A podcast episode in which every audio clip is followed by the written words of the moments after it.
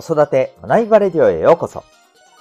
親子の個性、社会性の発揮をサポート。未来の勇者、育成コーチの前城秀人です。今日もお聴きいただきありがとうございます。親と子供のコーチングを通して、お子さんがありのままの自分を大切にしつつ、克服すべき課題にもしっかりと向き合えるようになる。そんな子育てのサポートをしております。この放送では、共働き、子育て世代の皆さんに向けて、親子のコミュニケーション、今、未来を自分らしく生きるために大切なことを毎日お送りしております。今日は第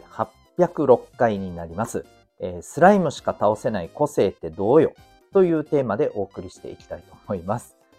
はい。なかなか、えー、アグレッシブなタイトルかもしれませんが、えー、大事なことだと思いますので、ぜひ、えー、最後までお付き合いいただけたらと思います。よろしくお願いします。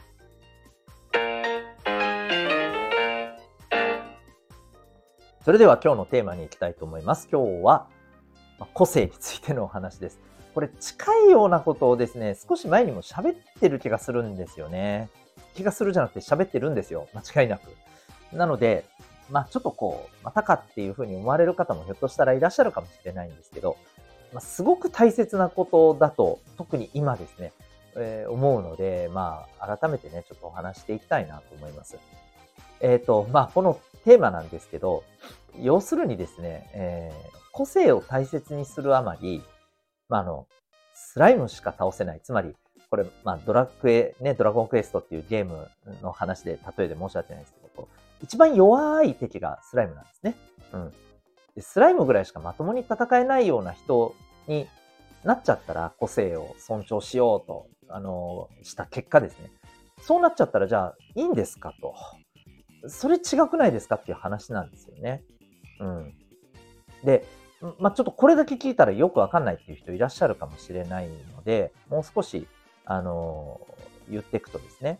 これもそのままゲームの例えで申し訳ないんですけど、あの、ドラゴンクエストって、いわば、まあ、それぞれ、このキャラクター、動かすキャラクターが、あの、属性があるんですよね。勇者とか、戦士とか、魔法使いとか、僧侶とか、あるんですよ。うん。で、それぞれ、例えば力は強いけど、魔法は使えない戦士だったり、えー、魔法はものすごく強いんだけれども、うん、まあ、強力な武器を持って、こう、肉体で戦うみたいなことはできない魔法使いとかね。あるいは、あの、回復とか、守りっていうところの、あの、魔法を使うことにおいては第一人者だけど、えー、まあ、どちらかというと攻撃系のことはそんなに得意ではないっていうね、僧侶だったりとか、まあ、他にもいろいろいるんですよね、属性が。うん。で、あの、例えばですよ、魔法使いの属性のキャラクターがですよ、えー、戦士みたいに戦おうとしても、それ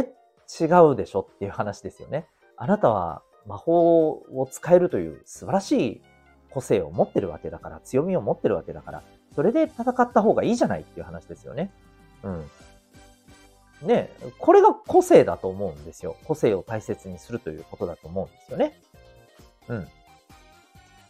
で、ただ、当然ですけど、えっ、ー、と、このドラゴンクエストの世界もそうですけど、やっぱり成長していかないと、先には進めなければ、最終目的、ね、例えばまあ、大体こう、大魔王を倒すみたいな感じなんですけど、それは果たせないわけですよ。目標は達成できないわけですよ。うん。例えば、ずっと、いやもうなんか、ね、えー、こう、怖いし、あんまり、ね、強い敵と戦って、なんかやられちゃったりしたら嫌だから、えー、この最初のスタートら辺のところだと安全な敵しかいないんで、この辺で戦っときます、みたいな感じでいたら全然先進まないし、成長しないわけじゃないですか。うん。で、ここを履き違えてる人が多い気がするんですよ。例えば、えー、いや、なんかやりたくない、なんかこれ自分に合わないって、例えば、ね、お子さんが、あの、言った時にですね、ああ、まあ、この子の個性に合わないかな。じゃあ、いいよ、違うのやりなさい。あ、なんかこれもなんか嫌だ。あ、本当？じゃあ無理にやらなくていいよ。これ、これ 先進みたくない。あそこ強い敵がいるから嫌だ。うん、じゃあこの辺で戦っときって言ってるのと一緒くないですかって話なんですよ。めっちゃわかりやすいですよね。うん。その、魔法使いであること、戦士であること、個性を大切にするのは結構です。大事なことです。うん。魔法使いが戦士みたいなことしてもいけないし、戦士が勇者みたいなことしようとしても、それは発揮できないんですよ。だけど、だけど、じゃあ自分の持ってる個性を磨くためには、それは、えー、しんどいことも体験しないといけないし、痛い目を見る時もあるかもしれないし、でもいろんなことにチャレンジして、えー、そこで、えー、磨かれて強くなっていかないといけないじゃないですか。それも、いや、個性だからって言って、避けちゃうのは違う気がするんですよね。で、この辺を、なんていうのかな、うん、もう本当に履き違えてないかなって心配になる時が、本当に最近多いんですよ。うん。それこそあの、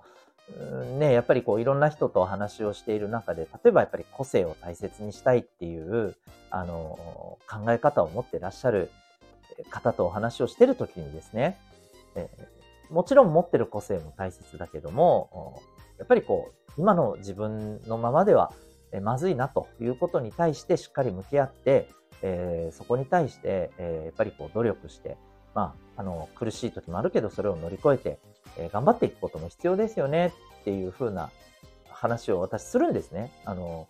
それこそ私の親子サポートの Be Colorful という事業の、あの、掲げている価値観には、あの、ありのままの自分と、えー、なりたい自分と、なりたい自分っていうのがいわばですね、今は慣れてないけど、こんな風に変わっていきたいなって、うん、こんな風になりたいなって思う自分と、どっちも大切ですよねっていう、やっぱりこう、ことを掲げてるんですけど、うん。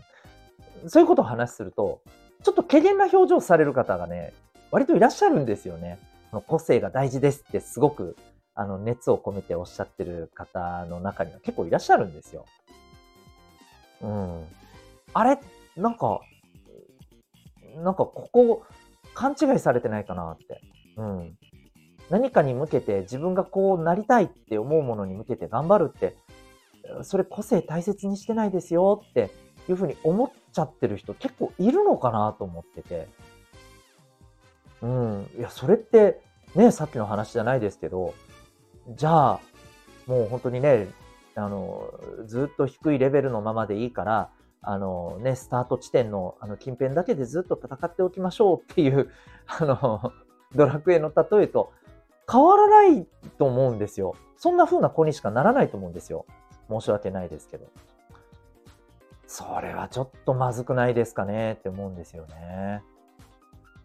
はい。まあ、あの、この話を聞いて、いやいや、そんなの当たり前やんって思う方が多いんだったら、もう本当にあの、それが何よりなんですよ。うん。はい。ただ、やっぱりね、ちょっとね、どうなんだろうなっていうところもあったりするので、まあ今日ちょっと話をしてみました。もちろんですね、このまた逆もちょっとどうかなと思いますよ。例えば、ね、それこそ、あの、戦士の人に、お前魔法も使えるようになれと。ならんとダメだと。むしろ魔法を頑張れ。お前も力強いんだからそっちはもうどうでもいい。魔法をひたすら勉強しろ。で、魔法をガンガン使えるようになれ。いや、ちょっと待てと。いや、もしですよ、その人が本当にそうなりたくてなろうとするならいいですよ。だけど、いやいや、自分はやっぱり選手だし、選手としてやっていきたいって思ってるのに、いやいやいや、今時選手だけじゃダメだ。魔法使いもやりなさい。やれわかったかそれがお前のためだみたいな。待ってーって感じですよね。それも違うと思うんですよ。はい。このバランスなんですよね、結局ね。ここがね、本当になんか、うーん、大丈夫かなって思うことがよくあって、は、あの、会うたび会うたび、そう思いながらも一生懸命伝えている次第でございます。ということを、今日はそのままですね、えー、はい、こちらの放送の方でお話しさせていただきました。えー、お子さんと関わ、子供と関わっている、えー、大人の皆さん、いかがお感じでございましょうかということで、今日はですね、えー、スライムしか倒せない個性ってどうよというテーマでお送りいたしました。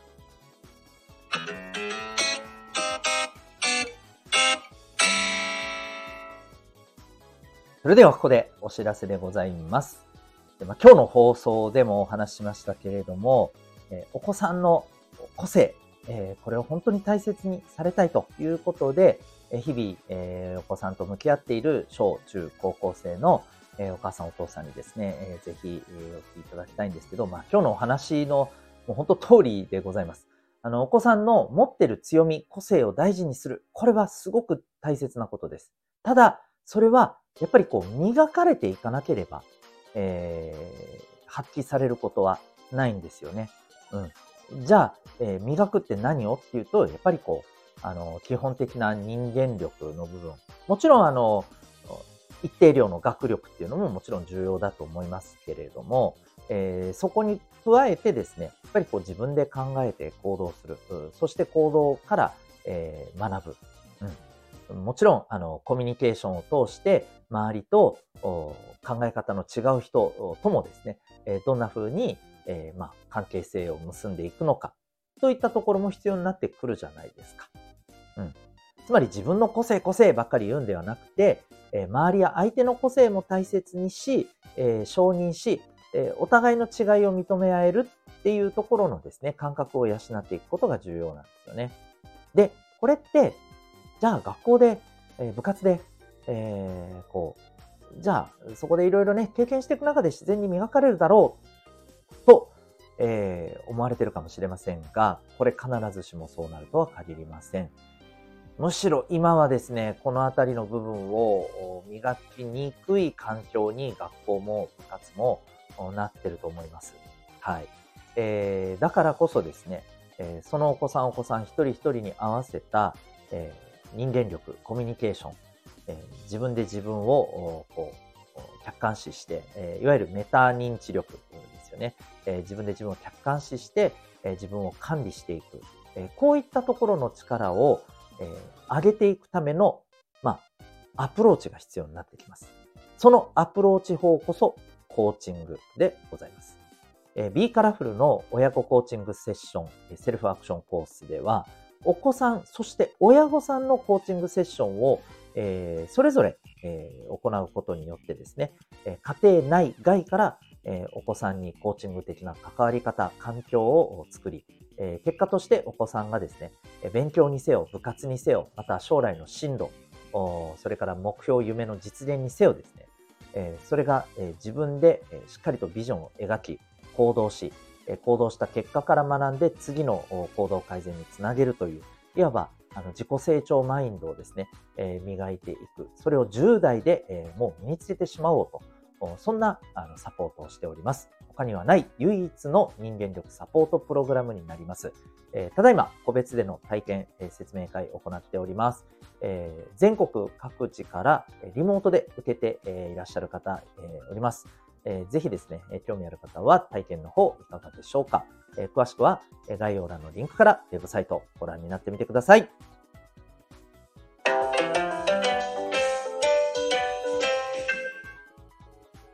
はい。エンディングトークでございます。えここまでお聞きいただきありがとうございます。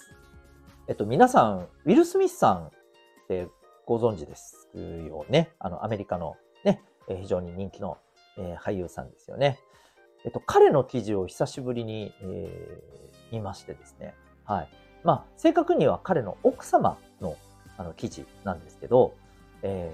ー、まあ、ウィル・スミスさんといえば、ね、去年のあの、アカデミー賞授与式での平手打ちが、ね、話題にも去年なりましたよね。うん、で、あれはあのまあ、ご存知の方はご存知だと思うんですけど、この平手打ちを食らわされた、その司会の方だったかな？が、えー、まあ、奥様のね、あの、ご病気による、ちょっとこういう養子になってるよっていうことを、ちょっとね、なんだろうな、まあ、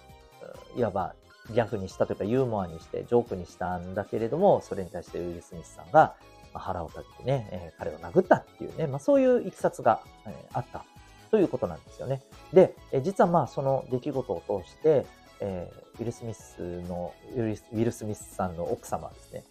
あれがあったから私たちの結婚生活は救われたっていうことをね、インタビューでおっしゃってたんですね。いやー、ね、なんかほんとそこまではもう、なんか厳しいのかなって思っていたところもあるらしいです。でもあれがあったからやっぱりこの人はとても大切な人だということを、すごくね、心を打たれたんだという話なんですね。はい。なんか素晴らしいですね。うん。という、まあ、単にそれだけの感想なんですけど、そういえばウィル・スミスさんって、えっ、ー、と、あれ何でしたっけ？あの、ピカってなって記憶がなくなるあの、ああ、時間がないということで、えー、今日も最後までお聴きいただきありがとうございました。また次回の放送でお会いいたしましょう。学びよき一日を。